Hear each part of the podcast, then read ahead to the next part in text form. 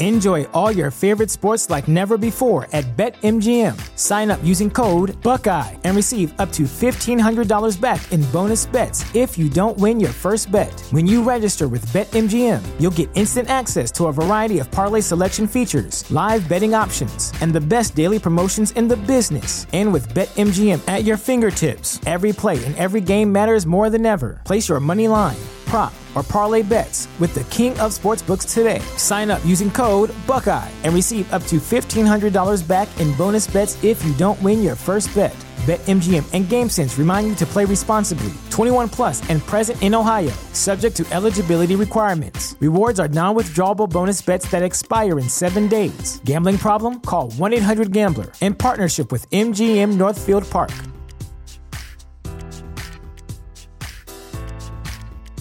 What's the easiest choice you can make? Window instead of middle seat? Picking a vendor who sends a great gift basket? Outsourcing business tasks you hate? What about selling with Shopify?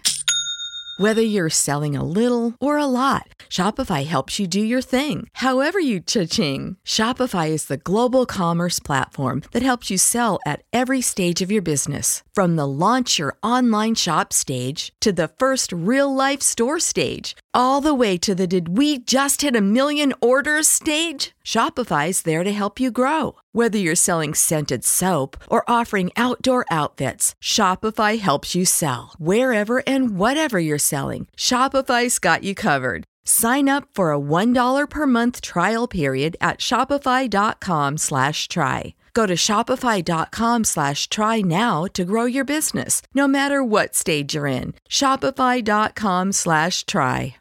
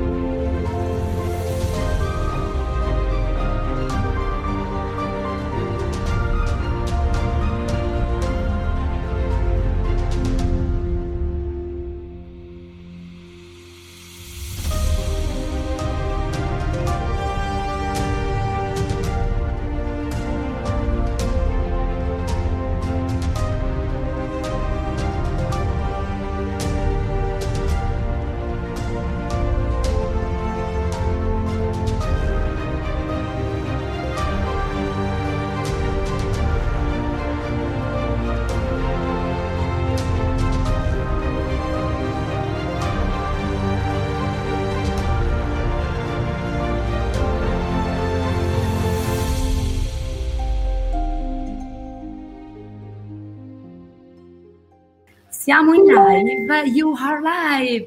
Esatto, e allora per tutti voi che state scalpitando come dei matti, eh, sappiate che abbiamo appena iniziato la nostra dile- diletta dallo spazio eventi del Covo della Ladra. Buona domenica, buon sabato mattina, scusate, cominciamo alla grande.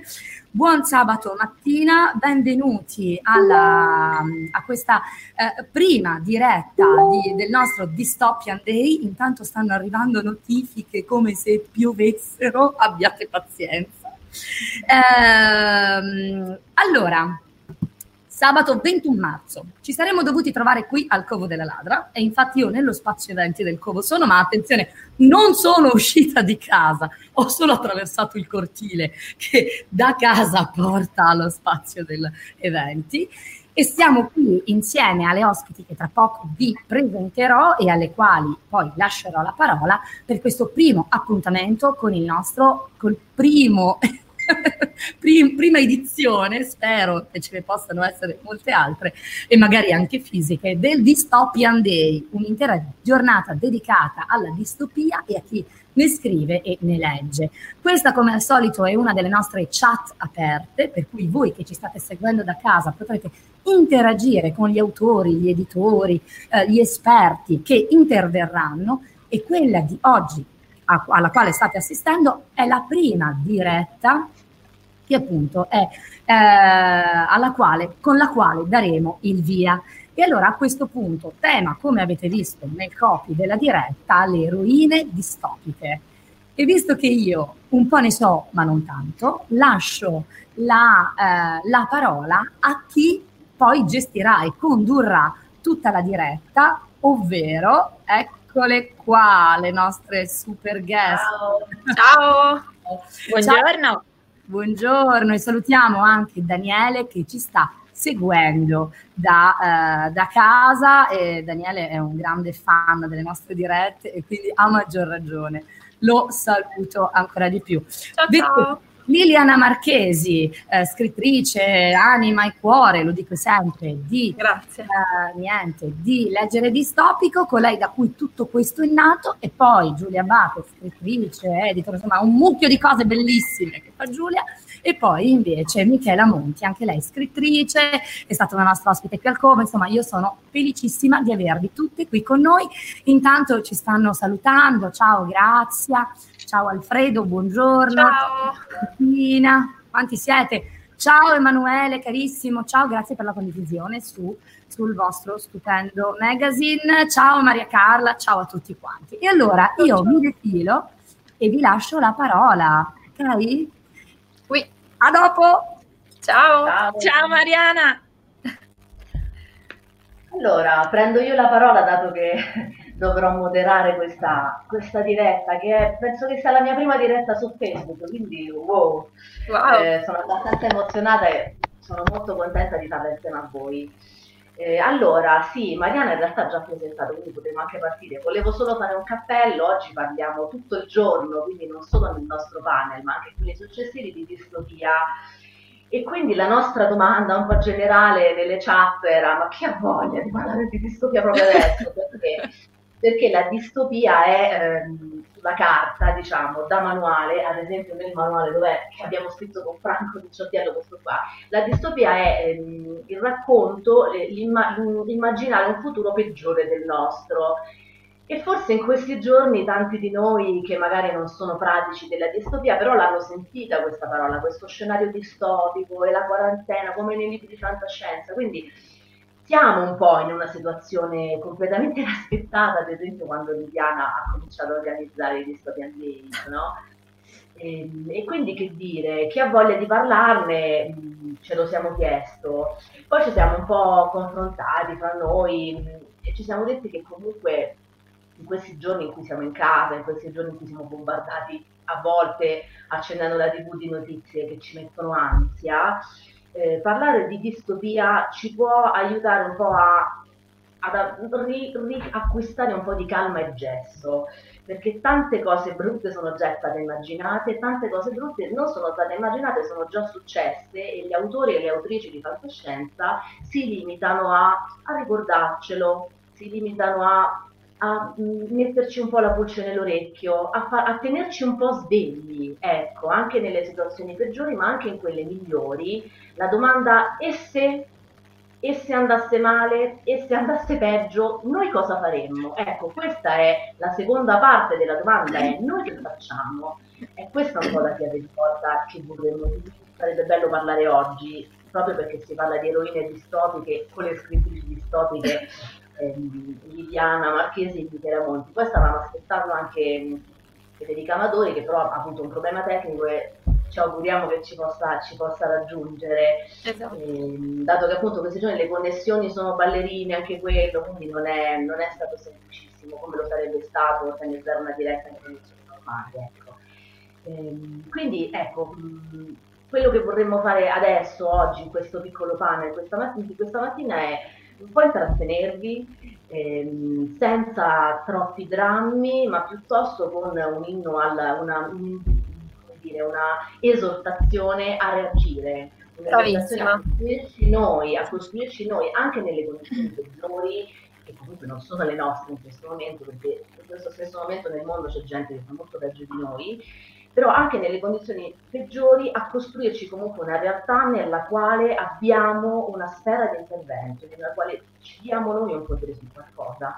E l'immaginazione serve anche a questo, a esplorare tante possibili strade, non solo eh, come il mondo andrà peggio o come potrà, potrebbe andare male, ma anche in condizioni peggiori di questa, io che cosa ho dentro? Cosa succede dentro di me? Cosa trovo dentro di me?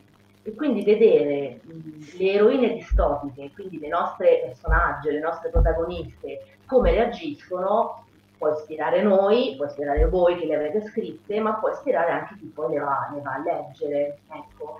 Ehm, quindi ecco, io passerei subito la parola a voi dopo questo primo cappello sulla distopia che ho fatto, distopia futuro peggiore del nostro, eh, risorse migliori delle nostre, le risorse migliori che abbiamo forse, no? Ehm, quindi io passerei la parola a voi autrici distopiche, Liliana e Michela, chiedendovi di raccontarci, di raccontare ai nostri ascoltatori ehm, un po' il vostro romanzo, le vostre protagoniste, i vostri scenari e quello che, quello che raccontate nelle, nelle, pagine che avete scritto. Ricordando, tra parentesi, scusate, ricordo a tutti quelli che ci seguono che possono intervenire, possono mandarci domande anche loro e saremo felici di rispondere. Quindi, allora, vi dico il traffico, giusto? Vai. eh, sì.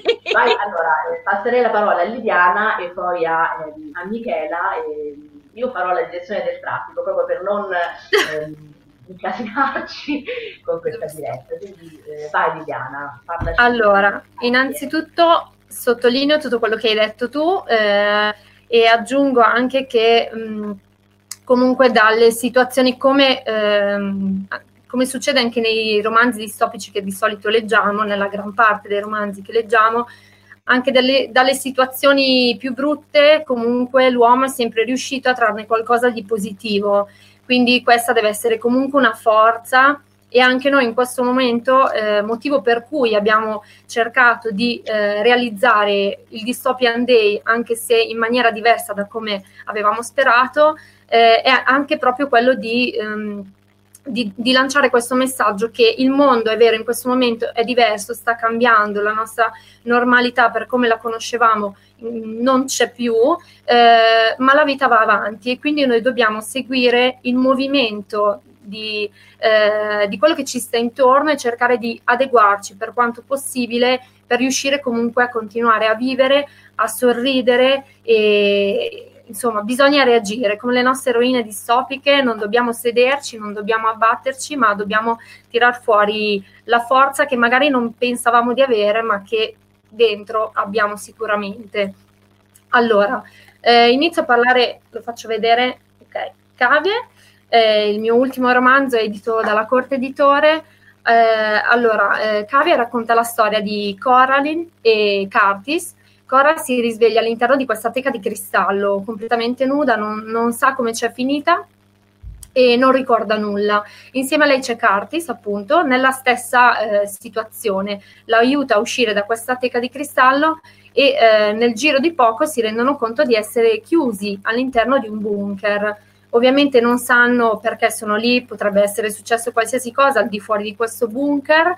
E, mh, e poco a poco scopriranno, usciranno, troveranno una porta e scopriranno che davanti a loro hanno un percorso, un percorso da seguire, degli ostacoli eh, che dovranno superare per poter arrivare a, alla scoperta della verità.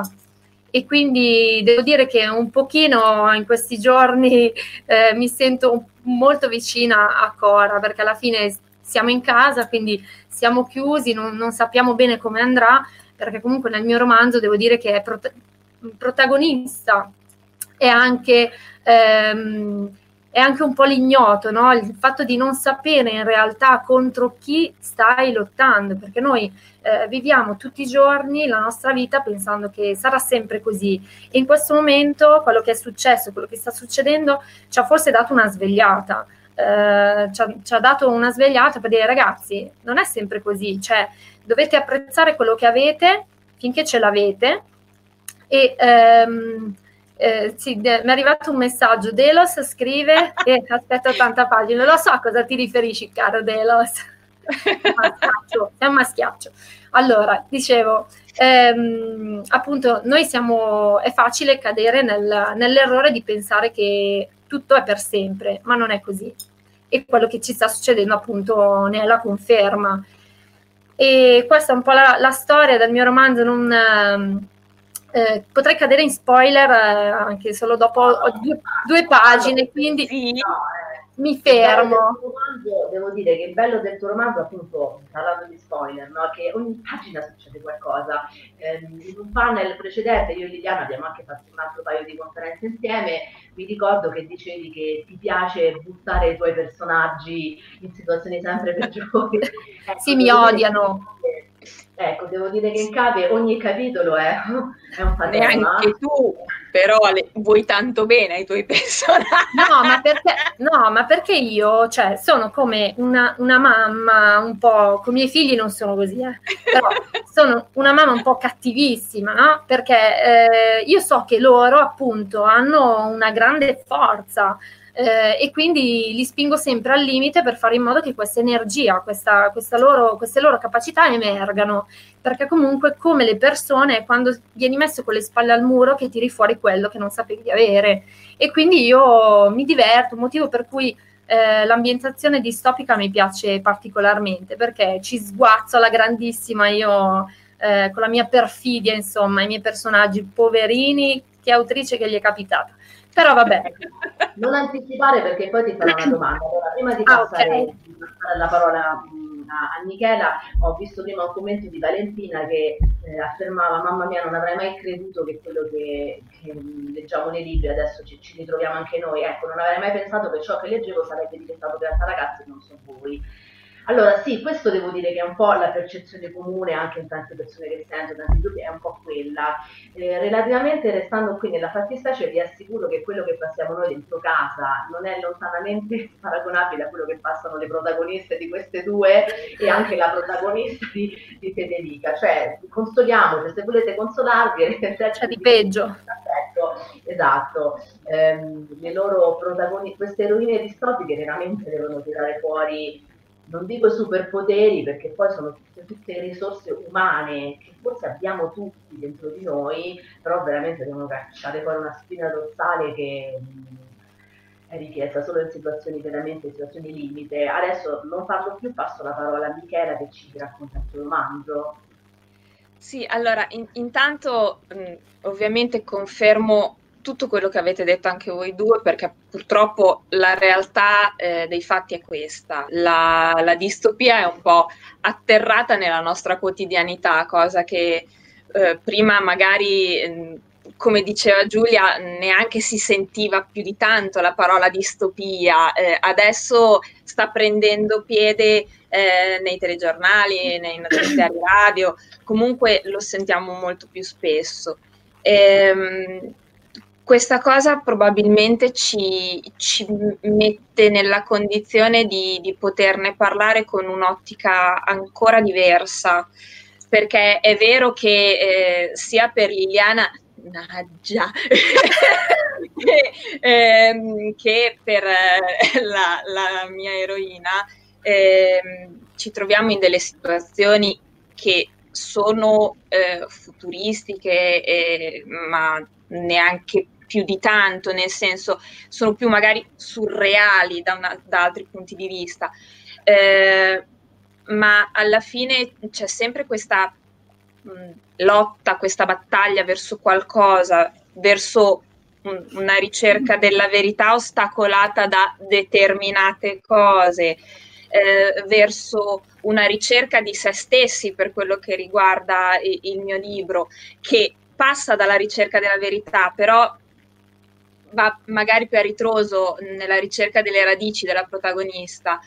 Eh, e secondo me ci siamo in mezzo perché non sappiamo realmente in che condizioni generali siamo e ci ritroviamo chiusi alcuni veramente nel confronto con se stessi perché ci sono tante persone che vivono da sole e quindi ci si rapporta di più con se stessi e forse spero ci si ritroverà anche un po' di più, ci si farà un pochino, sì, eh, si tenterà di avere un, una percezione diversa di sé e, e dando meno per scontato quello che è il quotidiano, il normale, forse un po' mi auguro che questa situazione porti anche ad un'evoluzione diversa quando usciremo dalla quarantena. Lo so, vivo di arcobaleni, lo so. È un Però... che ci fai qui? no, ma sicuramente sarà così all'inizio, bisogna vedere poi se dura. Perché eh. è quello il fatto, bisogna vedere poi breve. se dura. La memoria breve, lo abbiamo mm. visto. Dai Michela, parlaci del tuo romanzo però, che è allora, 83.500, aspetta che ravano un attimo che lo trovo, che è questo, della Triskel Edizioni, ed è il, il primo di, di, una trilogia distopica. Quest'anno, eh, se il coronavirus non spazza via da qualunque, eh, uscirà il terzo, e quindi conclusione, giuro sono tre, basta, non, ne, non, ce ne saranno più.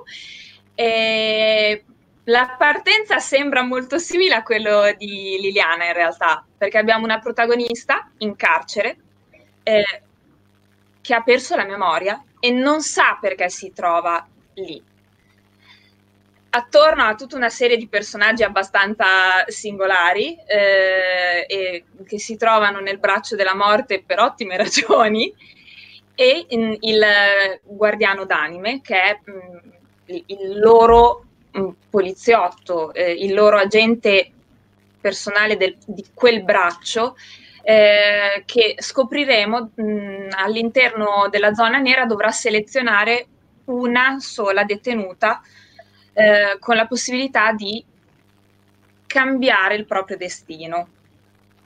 In pratica, eh, nel programma eh, di recupero, se così possiamo dirlo, eh, di questa prigione che si chiama Reburning Prison, eh, abbiamo la possibilità di tornare indietro nel tempo e di modificare quello che è stato fatto, quindi il crimine commesso. Ma il dettaglio fondamentale è si tornerà indietro nel tempo senza sapere che cosa abbiamo fatto e che cosa eh, eh, è successo poi, qual è stata la conseguenza delle nostre azioni. Quindi la realtà del, del libro eh, in sé per sé è la domanda, ma se avessimo la possibilità di rifare qualcosa, cambieremmo è un, un, interrogativo che forse ci dovremmo fare un po' tutti. Beh, certo. Mm, aggiungo una cosa che tu hai dato al, um, chiamiamolo al secondino, se così si può dire, mi hai dato un nome abbastanza evocativo, cioè questa persona che è lì, che sa molte cose e noi non, non ne veniamo sempre messi a parte, no? molto reticente, che ha una, instaura una relazione particolare con la protagonista gli hai dato un nome piuttosto evocativo. Sì, l'ho chiamato da subito guardiano d'anime. Ok. Perché in realtà, eh, come dice Mel praticamente nel, nei primi dialoghi insieme a Gabriel, appunto a questo guardiano ah, d'anime, volevo, Gabriel. Volevo questo nome. Eh sì, sì, sì, eh, e del resto l'ar- l'arcangelo Gabriele, lo sappiamo eh, che ruolo eh, ha. Eh, e quindi mh, mm, mm, si, si, trova davanti a lui e gli dice che in realtà lui eh, è davanti a, a, dei vuoti a rendere, per questo si chiama guardiano d'anime. Eh, perché loro sono condannate a morte, stanno solo aspettando la loro esecuzione e ha un certo fascino, devo dire, eh, questo Gabriel. Beh, se uno se lo scrive...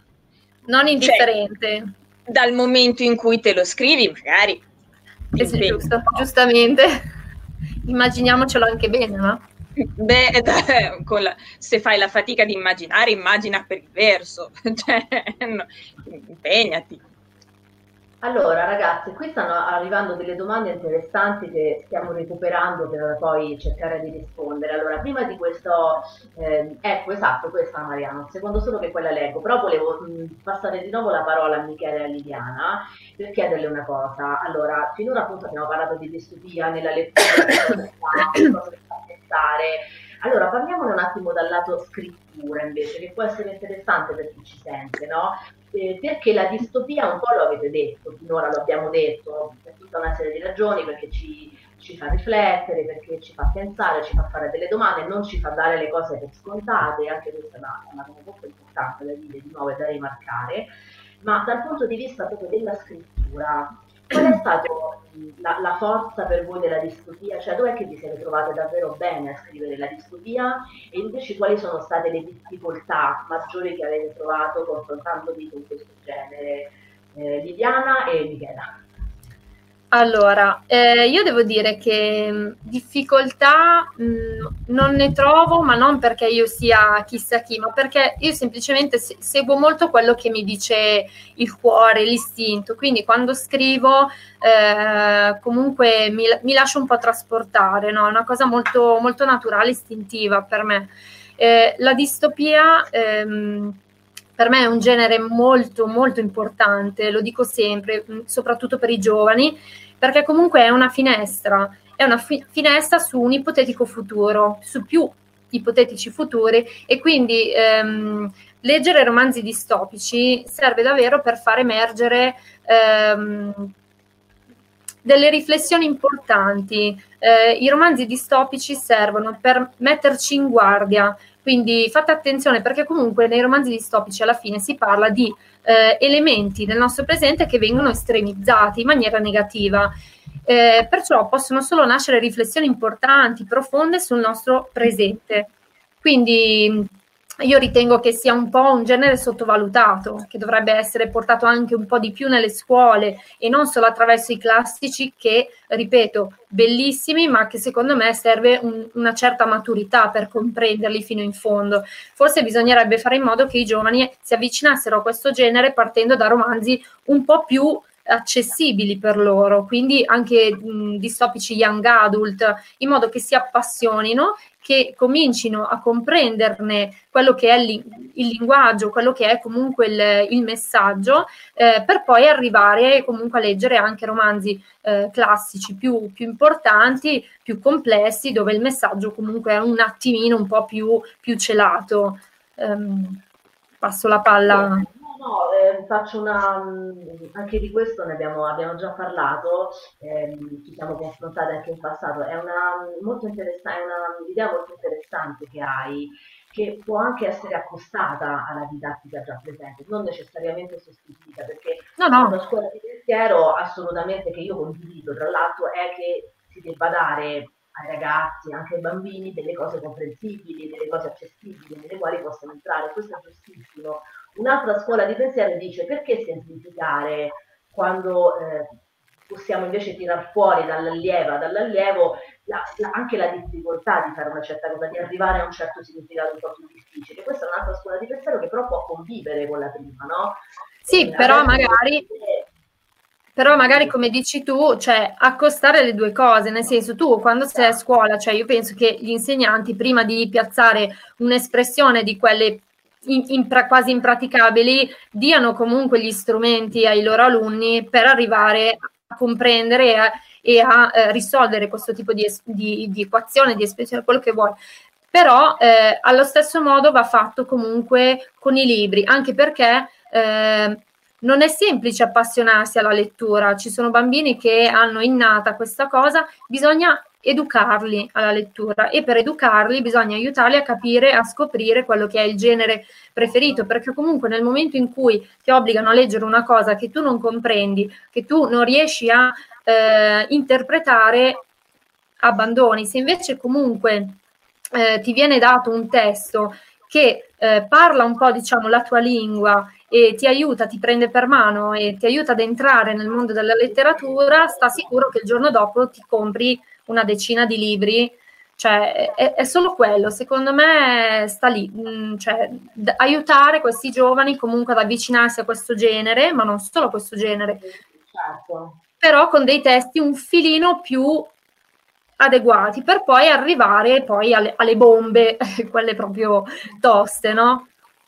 Ma... Sì, adesso eh, Romina, stava, Romina Bragion, che tra l'altro è una delle blogger del Stopian Days, ha um, avanzato un altro suggerimento, un ulteriore suggerimento che possiamo mettere in aggiunta, cioè alla didattica presente aggiungere anche dei libri scritti da donne, che parlino di donne, eh, che comunque tengano conto e includano nel canone c'è anche questo, c'è il canone, includano un canone femminile. E, ehm, e direi io non necessariamente occidentale, perché poi il bello di queste narrazioni di immaginazione certo. da tanti punti diversi per immaginare tante cose diverse. Comunque, detto questo, ehm, passeremo poi a parlare mh, delle eroine, anche, anche per questo, anche perché Deborah ha fatto una domanda molto importante che mi sono segnata. Però prima vorrei dare la parola a Michela, eh, appunto chiedendole la distopia, la forza nella scrittura, cosa hai trovato bello da scrivere e cosa è stato difficile invece. Allora, parto dal difficile perché mh, mm, mi sono data praticamente delle martellate nelle dita, mm, ma cioè quando una persona decide eh, di avventurarsi nella scrittura e vuol partire da una trilogia, è pirla. Cioè, par- partiamo da questo discorso. Eh, io sono, mi sono lanciata nello scrivere eh, un libro distopico perché secondo me sono le storie con più potenziale in assoluto. Mi spiego meglio. Eh, non è il fantasy, quindi riesci magari ad identificarti di più.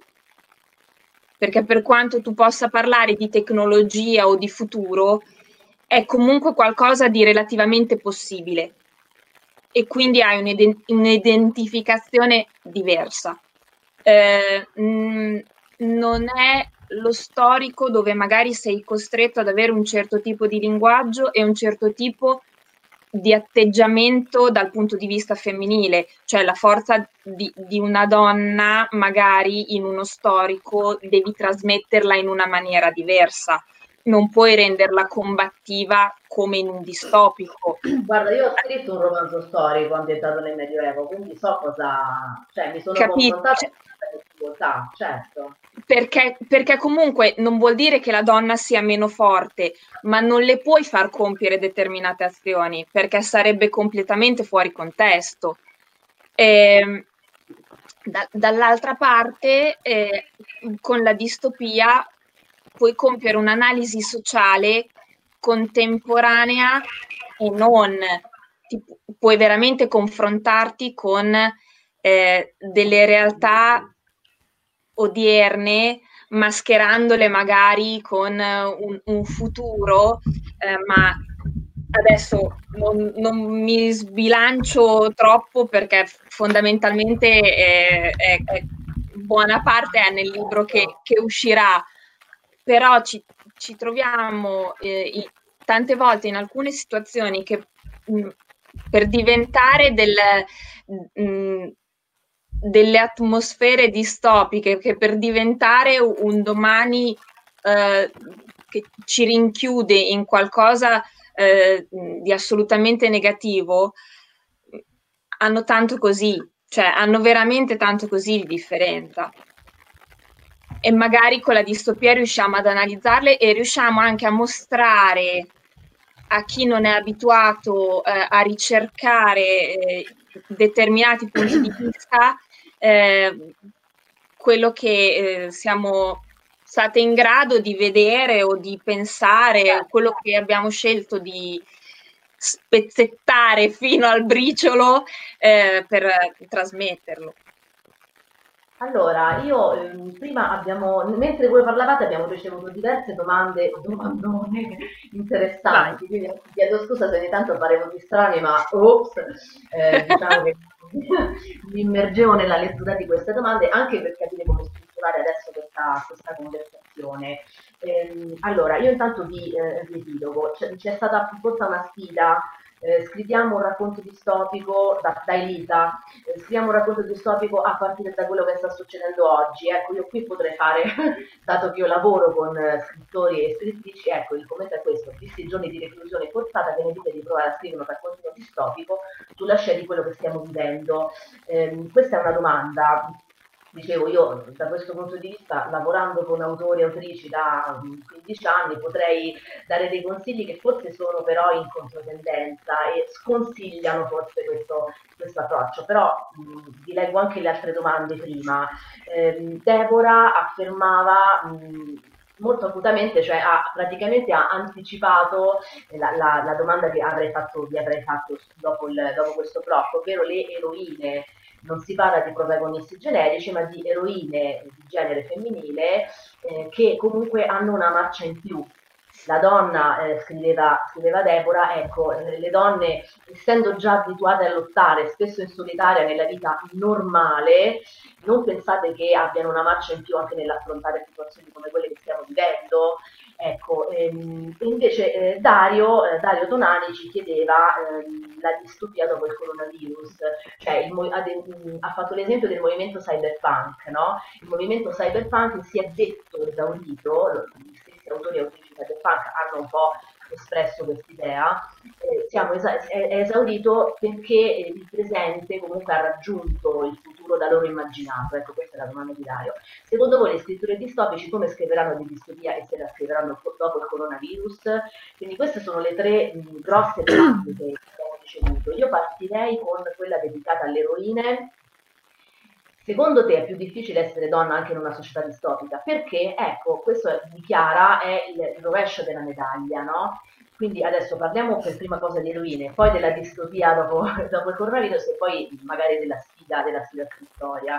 Quanto secondo te la donna, un'altra domanda di Chiara, è ancora discriminata nella società e nel più piccolo nell'ambito editoriale? Ecco, Quanto è... tempo abbiamo? No, così. esatto, infatti sto parlando molto velocemente proprio per sbattere tutto. no, perché soprattutto su questa domanda qui comincio un attimo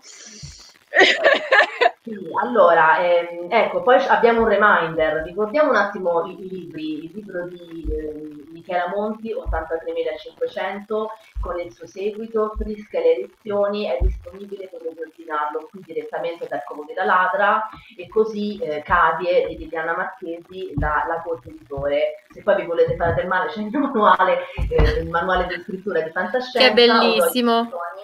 Grazie. Letto, apprezzato con, molto. Con grazie mille. Eh, però magari più un manualone, invece i vostri sono i romanzi dei, dei quali parliamo oggi. Allora, eroine, eh, eroine distopiche, i nostri, le nostre ascoltatrici, anzi più che altro, hanno colto molto bene la la doppia faccia della medaglia. Le donne hanno una marcia in più, sono costrette ad averla purtroppo, ehm, in una società che le discrimina, quindi però comunque hanno delle, forse delle risorse in più di resistenza, di reazione e di persistenza. D'altra parte le donne subiscono dei torti, subiscono delle violenze spesso che a volte, non sempre, ma a volte agli uomini sono risparmiate.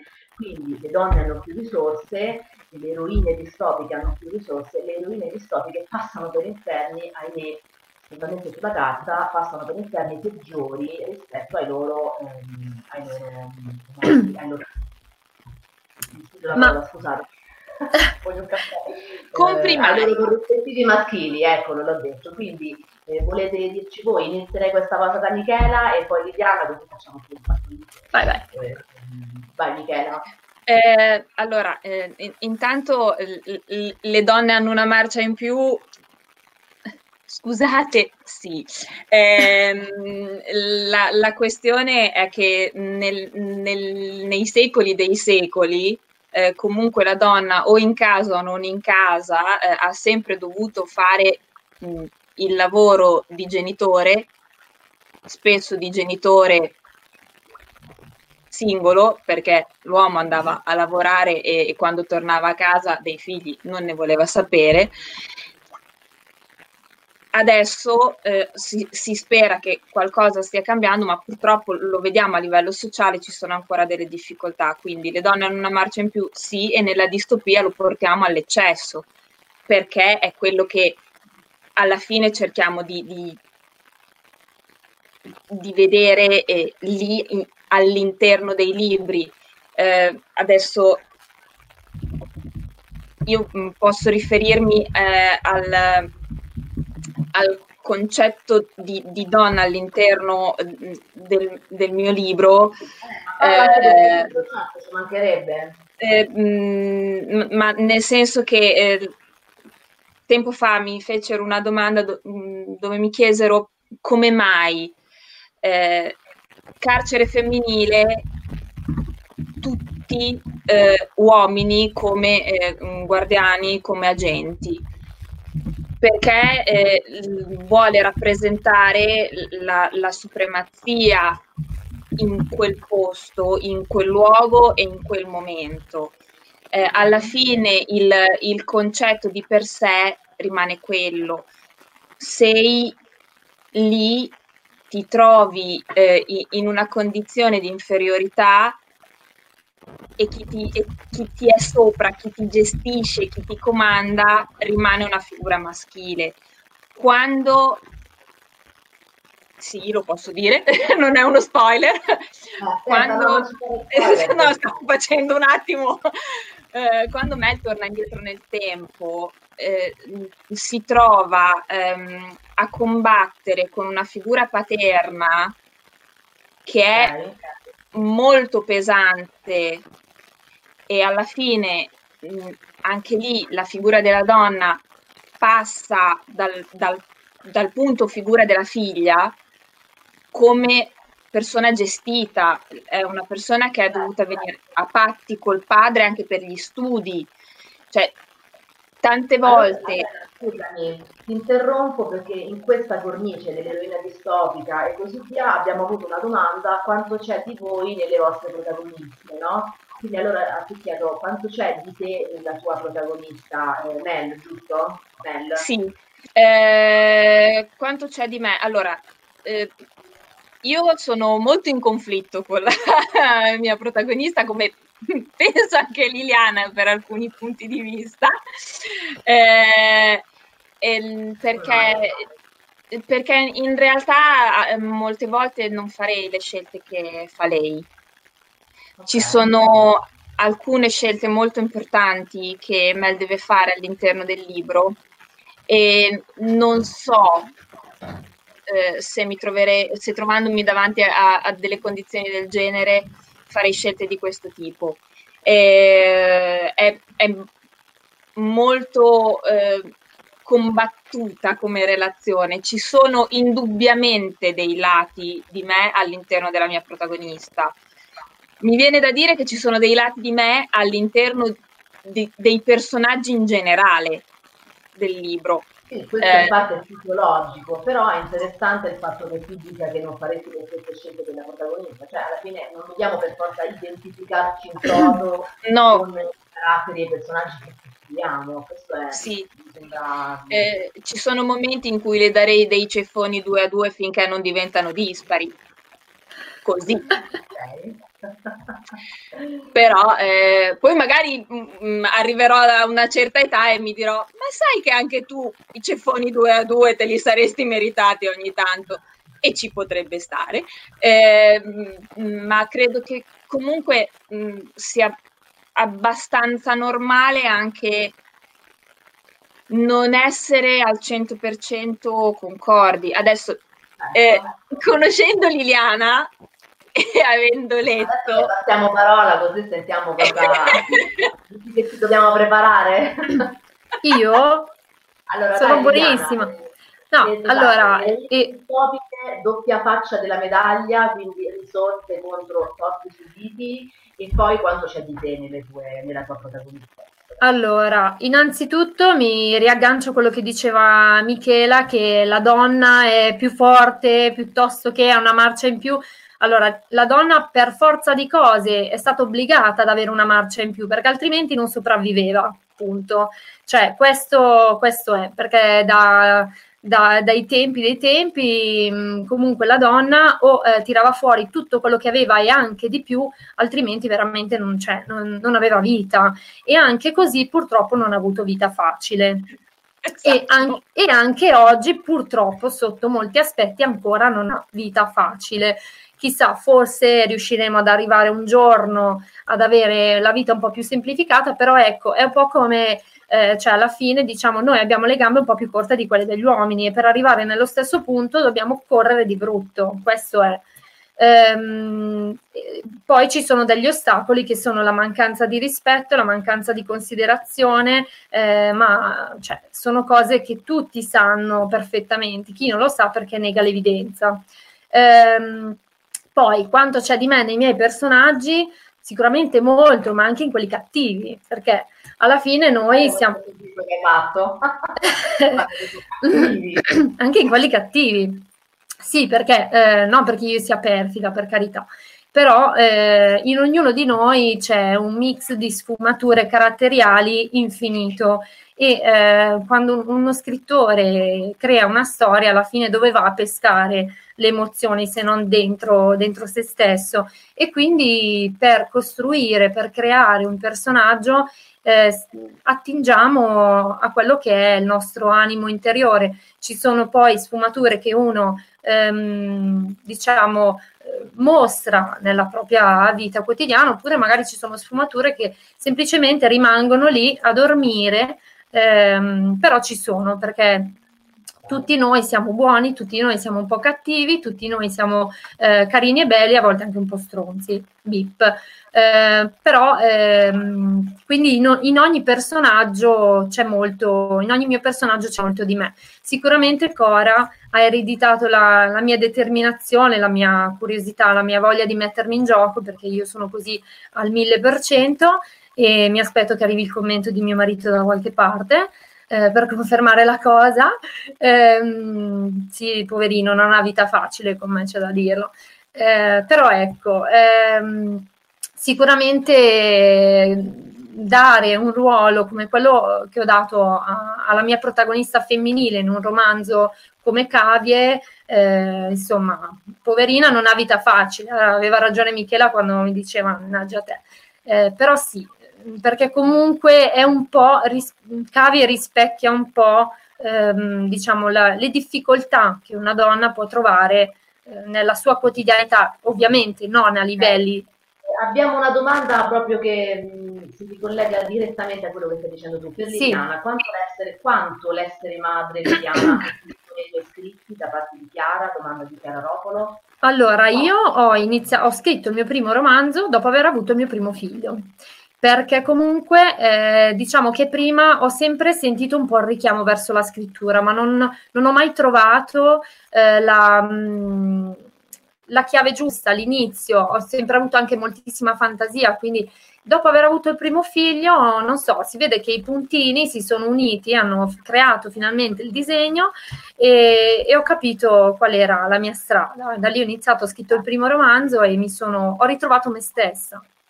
Bello, molto bella questa, questa cosa. Un po' mi ci ritrovo perché anch'io quando dopo avuto i miei ho avuto una diversa fase creativa, quindi assolutamente sì, mi, ritrovo anch'io in quello che dici.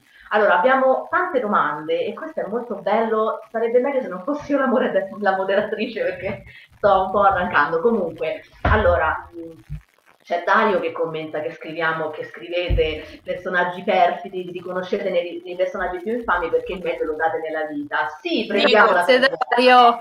Così. Nego assolutamente, nego. Mega. No, ah, io ringrazio. Okay. Dobbiamo fare un flame. No, no, in realtà ne abbiamo per andare avanti, perché abbiamo alcuni interventi molto interessanti uno da parte delle ragazze di Bolivia, che è un blog che si occupa di fantasy e di genere, ma era stato anche prima ehm, anticipato da un'altra lettrice, esatto, da Lisa Daniele, che parla di eroine mascolinizzate. È, una cosa molto interessante di cui si sta parlando eh, anche su testate estere. Ultimamente scelto un articolo sul New York Times eh, riguardo questo. Cosa? Ehm, un modello di eroina che non è davvero un modello femminista, possiamo dire, né femminile, quanto piuttosto il dare a un'eroina donna delle caratteristiche maschili. Quindi farla diventare praticamente un maschio in gonnella, eh, che è comunque un essere sopraffatore, ehm, spacciando tutto questo come una riscossa o come un, um, qualcosa di positivo, una rivalsa della donna, ecco. Ehm, e quindi ehm, il discorso è va bene o non va bene? Che cosa ne pensiamo di questa cosa? C'è una terza via magari? Io prima mh, passo la parola a voi, in realtà io mi occupo di queste cose perché studio il femminismo in relazione alla fantascienza, quindi farvi sicuro che vi faccio, eh, passerei la parola a voi scrittrici, come vedete questa cosa, cioè proprio nella pratica, mh, le caratteristiche che uno dà di forza ha una protagonista femminile, sono le stesse che dà un protagonista maschile? Sì, no, perché come la vedete dal punto di vista del metodo di lavoro e del, dell'approccio de, della scrittura questo? Chi parte? Ah, giusto, devo dirlo io. Parte, non so, prima è partita prima Michela, vuoi dirlo tu Liliana? Parto io? Allora, eh, innanzitutto, ma io mh, solitamente quando vado a dosare la forza piuttosto che dei miei personaggi, cioè la proporzione al personaggio, cioè non è che è come non puoi dare fo- a un gigante la stessa forza di una persona eh, alta 1,30 m, nel senso, ma mh, cioè, poi quello è una cosa che va contestualizzata. L'unica cosa che mi sento di dire... No, scusami, l'accenno non fosse alla forza fisica, ma eh, ah, ok. del dominio maschile, cioè l'uomo che prende a calcio in faccia. No, su questo, su questo mi, mm, no, su questo mi verrebbe da dire, ehm, cioè, ma dove sta scritto che la donna per essere, cioè, cos'è che fa la donna donna? Cioè, deve stare a fare la, la calzamaglia, deve essere sempre tutta carina. No, cioè, l'essere donna, la donna e l'uomo, ehm, cioè, questi stereotipi boh, mi fa, mi fa un, po', un po' così, mm, nel senso che comunque dove sta scritto che la donna deve essere tutta carina, tutta moine, tut- cioè se vuoi mm, ti prende a pizza in faccia, eh, oppure... Eh, cioè... tu hai detto che cos'è, come deve essere la donna, e questo sono d'accordo con te, non deve essere tutta moine, ma allora io ti rimando, come deve essere la forza? Cioè la forza è dare pizza in faccia, perché noi negli eroi... No, no, no, questo era un esempio giusto per far capire... Eh, no per sviluppare cioè, il ragionamento. No, per me la forza, eh, poi non lo so, io ho quest'idea che io vedo l'individuo, non vedo donna, uomo, cioè secondo me pers- noi dobbiamo comunque valutare le persone o i personaggi che siano in base a come sono fatti caratterialmente, cioè alle forze, appunto, alla forza che eh, a come affrontano, perché alla fine sta lì, cioè tu capisci una persona come è fatta eh, nel modo in cui affronta la vita, nel modo in cui affronta le difficoltà, come reagisce, quindi tu la forza la vedi lì, perché siamo tutti bravi a fare i forti quando va tutto bene, però quando le, la situazione diventa più complessa, è lì che vedi la vera forza, però io non distingo uomo-donna, piuttosto distingo l'individuo o il personaggio. Per me non c'è sesso nella forza, eh, c'è il singolo, cioè come uno reagisce caratterialmente, secondo me uomo-donna non c'entra niente. Sì, infatti Deborah ci suggerisce anche che potremmo anche iniziare a ragionare fuori dal sistema binario, cioè esatto. non ci sono solo due generi, non c'è solo l'uomo e la donna, ci sono anche altri generi che si definiscono che negli ultimi anni si stanno affacciando alle narrazioni di fantascienza con una grande creatività. Eh, tu parli di individuo, parli di personaggio, io sono perfettamente d'accordo con te, ognuno reagisce a modo suo, ma quindi secondo te però non è possibile, grazie alla distopia e alla fantascienza, fare anche un discorso un po' più generale, un po' più politico, dove per politico io, attenzione, non parlo di partiti partitini, destra, sinistra, ma parlo di qualcosa che attiene alla polis, che attiene a un discorso generale. Cioè nel momento in cui tu scegli di dare alla tua protagonista delle caratteristiche anziché altre, questo è sicuramente una scelta narrativa perché la tua protagonista è in un certo modo, ma non può essere una scelta politica per dire qualcosa in più che vada oltre al come è fatta la tua protagonista, magari per parlare di forza femminile o maschile o di altre cose, secondo te? Ma dip- dipende, perché comunque non tutti i personaggi che tu vai a infilare nel tuo romanzo hanno questo tipo di ruolo. Cioè, eh, se tu dipende il, mes- il, messaggio comunque o la motivazione che ti spinge a scrivere un determinato libro. Se tu vuoi far arrivare il messaggio che eh, una determinata tipologia di persona eh, deve fare la differenza, allora ti concentri su questo aspetto.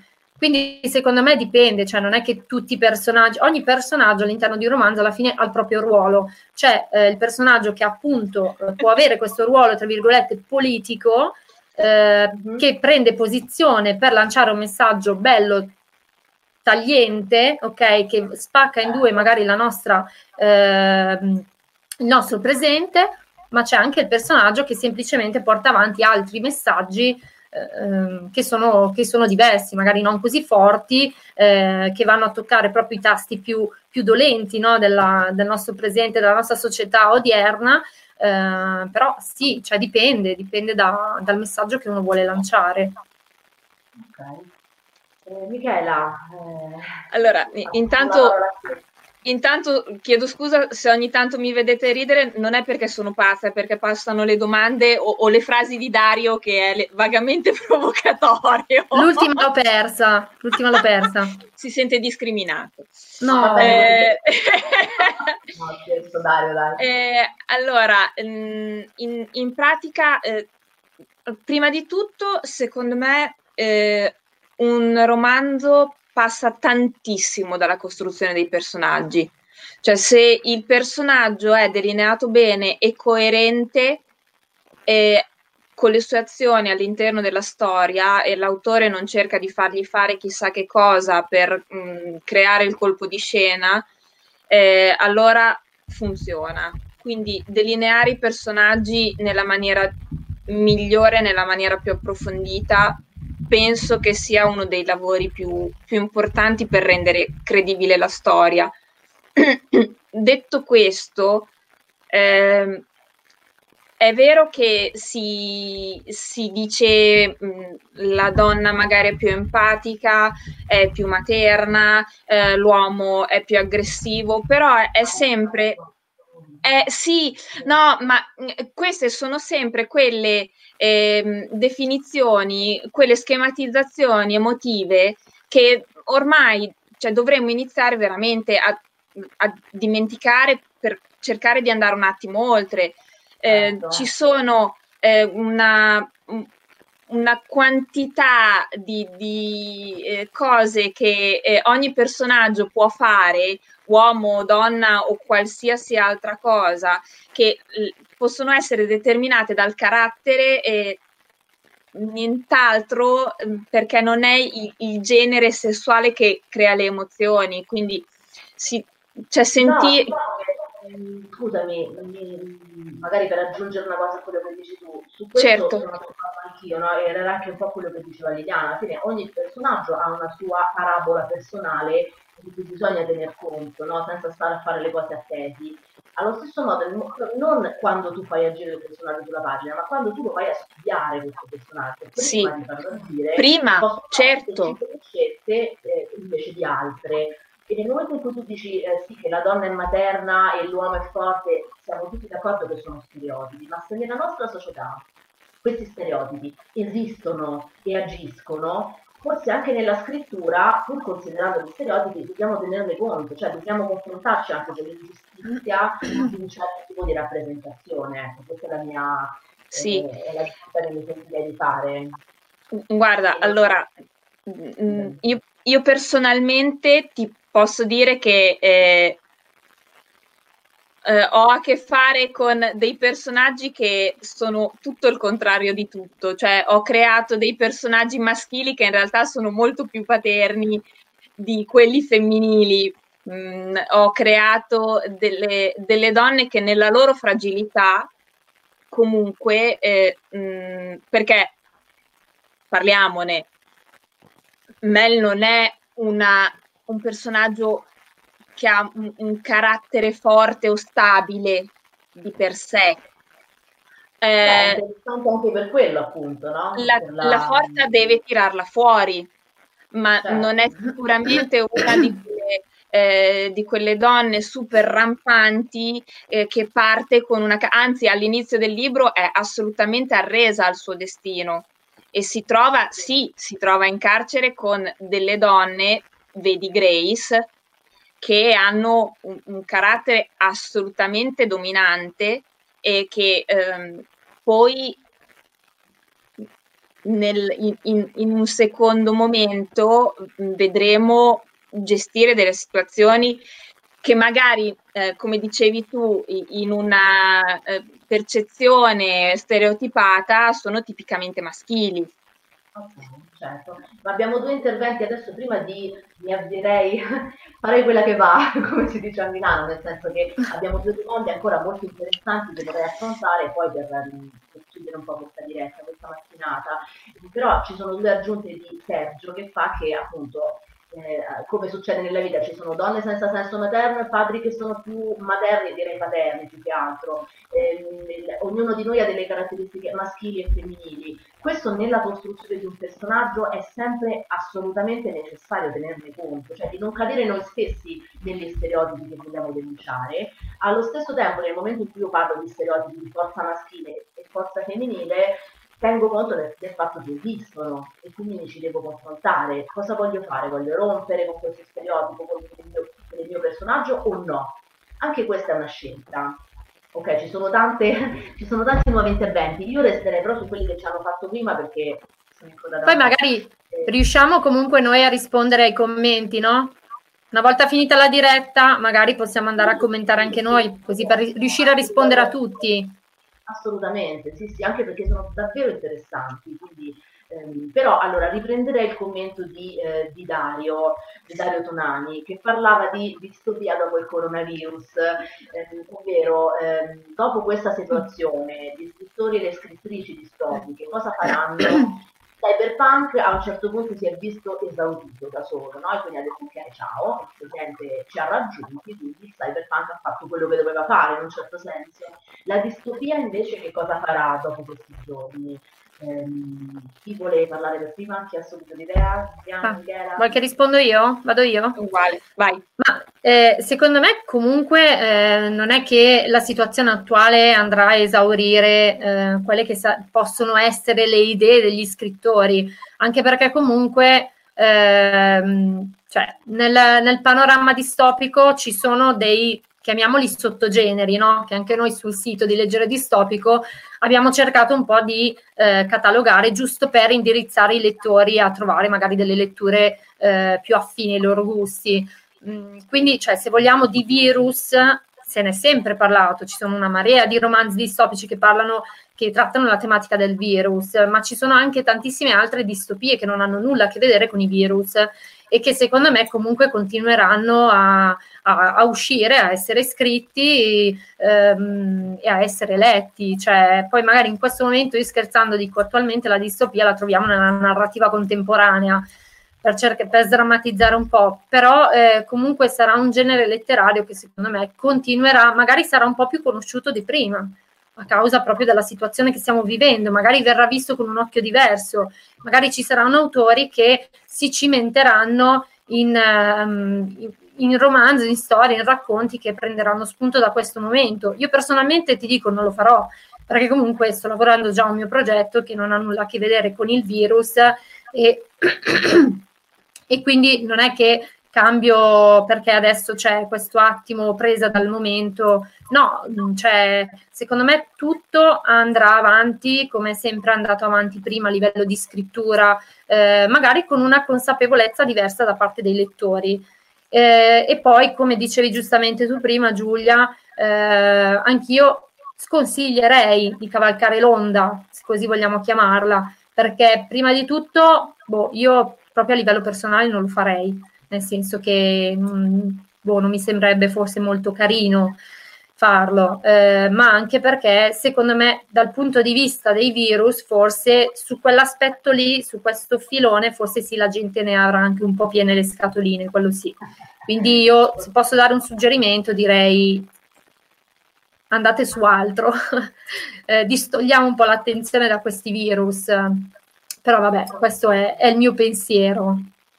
Michela, tu cosa ne pensi? Vuoi aggiungere qualcosa? Eh, sì, io sono d'accordissimo con eh, Liliana e eh, penso che si debba solo o alzare o spostare l'asticella, nel senso eh, che si scrive di malattie, contagi, di mh, mm, drammi eh, legati a virus e pandemie è da un pezzo. Mm, adesso purtroppo stiamo vivendo una situazione di questo tipo, eh, ma ehm, mm, anche a me non, non sembra è, è, un po' come lucrarci sopra pensare di, eh. di scrivere su, su, questo tipo di, eh, di problema ora.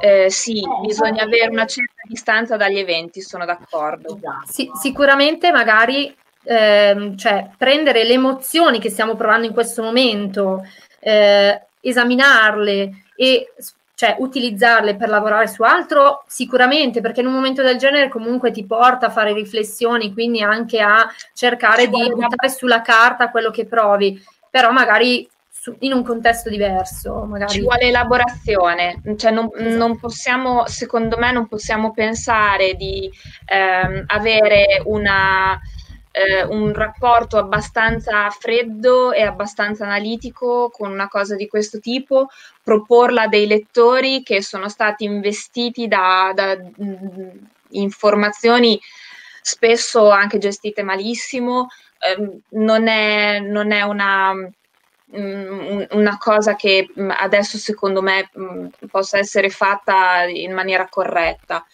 Anche io come Liliana ho, ho un progetto che è completamente diverso, a parte il fatto che adesso sono combattuta tra due cose diverse, però in realtà ho un progetto completamente diverso che si basa su un altro principio e credo che eh, in generale comunque eh, la distopia serva tanto come analisi sociale e, e quindi e, mh, mm, puntare forse su quello eh, più che sul concetto della malattia, del, eh, della tragedia in sé.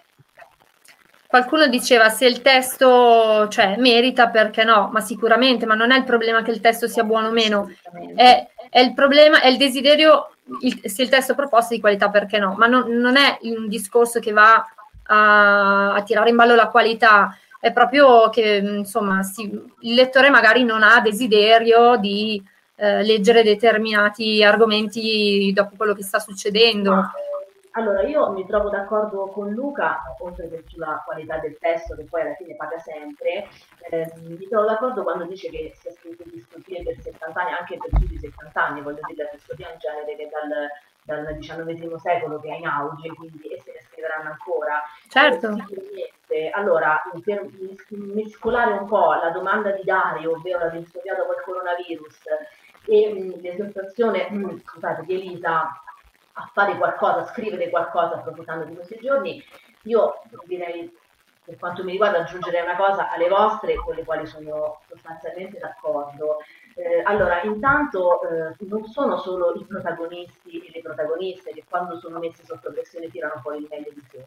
Io da editor indipendente che ricevo tanti manoscritti ogni mese, che lavoro con editori di fantascienza e che chiudo una collana, Vorrei dire che dopo questa mh, emergenza sociale, dopo questa situazione che vediamo molto pesante, io mi aspetto qualcosa di più adesso dagli scrittori e dalle scrittrici di distopia.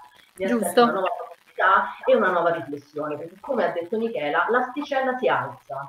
Quindi nel momento in cui noi passiamo per delle avversità, se ci vogliamo ritenere scrittori e scrittrici mh, di una certa caratura e di un certo livello, dobbiamo tenerne conto e dobbiamo alzare l'asticella anche in quello che scriviamo. Perché ricordo che la distopia che stiamo vivendo noi in questi giorni di coronavirus non è nulla rispetto a quello che stanno vivendo, ad esempio, le persone siriane che adesso sono a Lesbo, in un'isola che brucia, in un'isola che non ha nessun tipo di tutela, sono nulla rispetto alle persone del Sud America che migrano ogni giorno e si incappano nelle rotte dei narcos. E potrei continuare così ad libitum, le persone indigene, le persone native, che oggi non solo in Brasile ma anche in India vengono brutalizzate in tutti i modi. Quindi la distopia che noi stiamo vivendo è solo un piccolo assaggio di quello che i nostri fratelli e le nostre sorelle in tutto il mondo dicono adesso. E, e qui è anche una cosa positiva, non solo perché eh, non è, nessuno spera di trovarsi nelle avversità, ma anche perché noi con i nostri mezzi superiori siamo più tranquilli, siamo a casa, possiamo tirare qualcosa di meglio fuori per tutti e l'ultima cosa relativa alla sfida, mh, sicuramente questi giorni per scrivere possono essere preziosi. Io da teorica della narratologia, insomma, chiamatevi come vi pare, eh, studio la, eh, la, scrittura, studio i metodi di scrittura e il, dietro le quinte, eh, potrei provare a suggerire che più che scrivere delle cose adesso, adesso le cose si scrivono a voce ferme, possibilmente, eh, perché poi chissà eh, se si fermeranno mai, però eh, le cose si scrivono dopo, con calma e gesto, dopo che si è fatto un lavoro preliminare, che in questo caso può essere anche che cosa succede dentro di me. Quindi questi giorni in cui siamo a casa sono dei giorni anche soprattutto per chi scrive in cui confrontarsi con ciò che viene prima dell'idea, quindi più che buttarsi subito magari sul racconto o sul virus o sul genere, potremmo provare a, a, vedere appunto le nostre sensazioni, a pensare a dei personaggi in questa situazione, a fare caso a tutte le cose della nostra quotidianità alle quali prima non facevamo caso, perché poi questa, questo sguardo nella scrittura si riflette.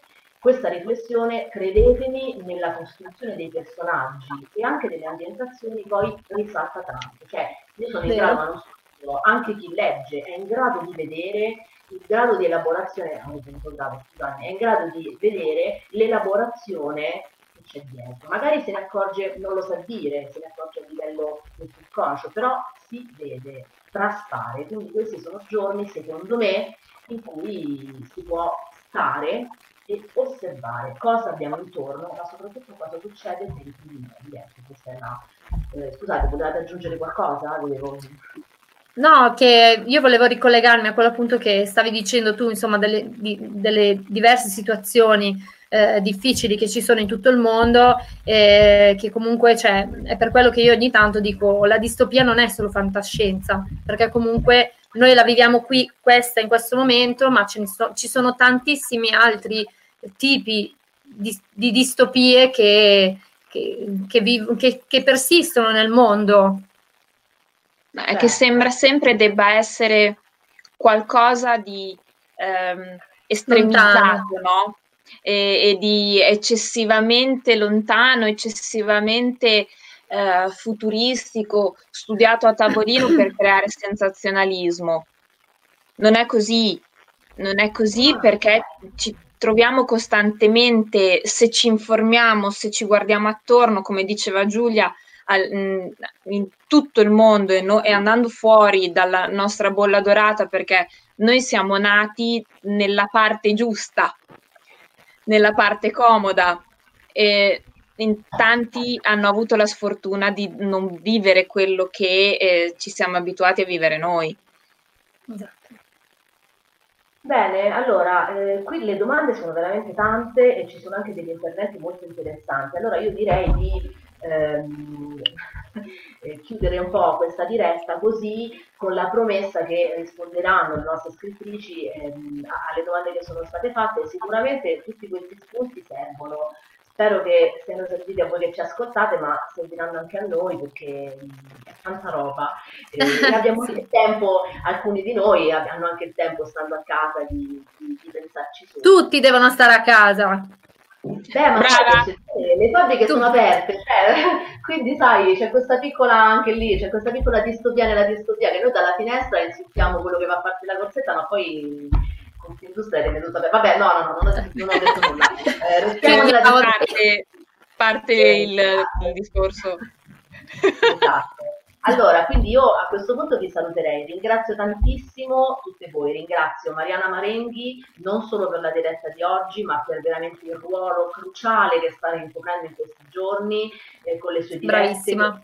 Online è veramente per noi una finestra sulla cultura e veramente sta facendo tanto per i nostri, per i nostri spiriti, bisogna dirlo. Mariana, grande Mariana. grande abbraccio. Brava Mariana. Invito tutti voi a seguire la pagina della Ladra di Libri e poi a tornare, a andare alla sua libreria quando, quando la quarantena finirà, perché finirà. E ringrazio molto Liliana Marchesi per il suo impegno veramente sovrumano nell'organizzare, nell'organizzare la rassegna di oggi sulla letteratura distopica. E ringrazio molto Michela per aver scritto un bel libro che mi ha, mi ha appassionato come quello di Liliana del resto e per essere stata con noi e aver risposto in modo molto interessante quello che, che le è stato chiesto. I libri sono disponibili, eh, che dire, sul Resta- restate comunque collegati perché la giornata continua. La giornata quindi ci vediamo sempre qui su questi schermi. Vi esatto. Grazie di tutto, grazie Giulia, grazie Lil. Ciao. Ciao belle donne, ciao, ciao a tutti, ciao ragazzi. Avete ascoltato Fantascientificast, podcast di fantascienza e cronache della galassia, da un'idea di Paolo Bianchi e Omar Serafiti, con il contributo cibernetico del Cylon Prof Massimo De Santo. Potete seguirci ed interagire con noi sul nostro sito fantascientificast.it, su Facebook alla pagina Fantascientificast, su Twitter sul profilo at fantascicast, sul nostro canale Telegram t.me slash fantascientificast, sulla nostra community Telegram t.me slash fsccommunity. Se siete particolarmente timidi, potete utilizzare la vecchia, cara e affidabile posta elettronica, scrivendoci all'indirizzo redazione fantascientificas.it. Tutte le puntate sono disponibili sul nostro sito, su Apple iTunes, su Spotify e su Podbean all'indirizzo podcast.fantascientificas.it. Se volete, potete lasciarci una valutazione a 5 stelle su Apple iTunes ed offrirci una birra romulana o un gotto esplosivo pangalattico, sostenendoci tramite una donazione PayPal utilizzando l'apposito pulsante sul nostro sito. Fantascientificast è una produzione amatoriale. Non si intende infrangere alcun copyright, i cui diritti appartengono ai rispettivi detentori. L'autorizzazione SIAE 5612I5359. Nessun byte e nessun tribolo sono stati maltrattati durante la produzione di questo podcast. Alexa 4 e l'equipaggio di Fantascientificast vi augurano lunga vita e prosperità e vi danno appuntamento alla prossima puntata lungo la rotta di Kessel.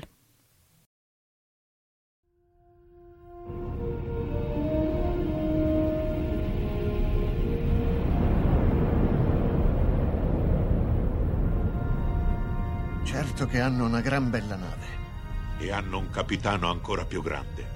Allora è finita a quanto pare. Io dico che sarebbe il caso che ci muovessimo anche noi. Capitano, ho appena ricevuto un ordine dal comando. Dobbiamo tornare alla base immediatamente. Cambiano equipaggio.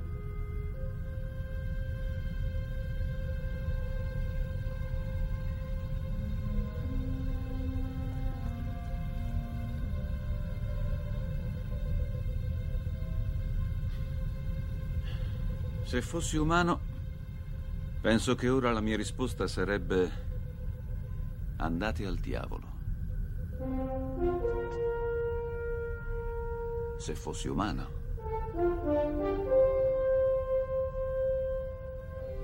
Che rotta, capitano.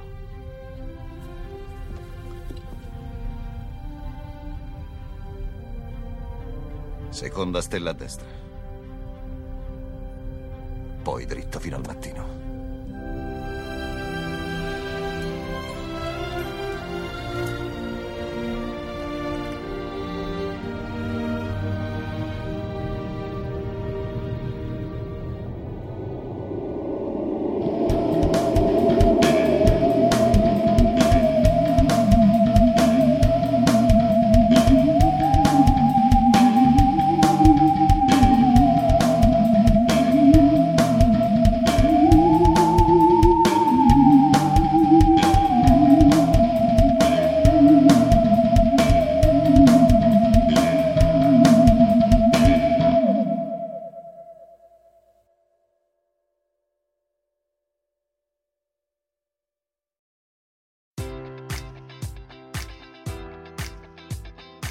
Enjoy all your favorite sports like never before at BetMGM. Sign up using code Buckeye and receive up to $1,500 back in bonus bets if you don't win your first bet. When you register with BetMGM, you'll get instant access to a variety of parlay selection features, live betting options, and the best daily promotions in the business. And with BetMGM at your fingertips, every play and every game matters more than ever. Place your money line prop, or parlay bets with the king of sportsbooks today. Sign up using code Buckeye and receive up to $1,500 back in bonus bets if you don't win your first bet.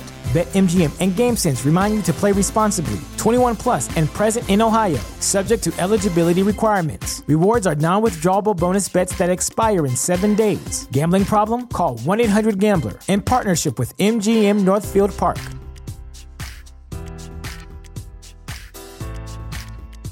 Support for this podcast and the following message come from Corient Corient provides wealth management services centered around you. They focus on exceeding your expectations and simplifying your life. Corient has been helping high achievers just like you enjoy their lives more fully, preserve their wealth, and provide for the people, causes, and communities they care about. As one of the largest integrated fee only registered investment advisors in the U.S., Corient has deeply experienced teams in 23 strategic locations. Corient has extensive knowledge spanning the full spectrum of planning, investing, lending, and money management disciplines. Leverage Corient's exclusive network of experts to craft custom solutions designed to help you reach your financial goals, no matter how complex they may be. Real wealth requires real solutions. For more information, connect with a wealth advisor today at corient.com. That's C O R I E N T.com. Corient.com.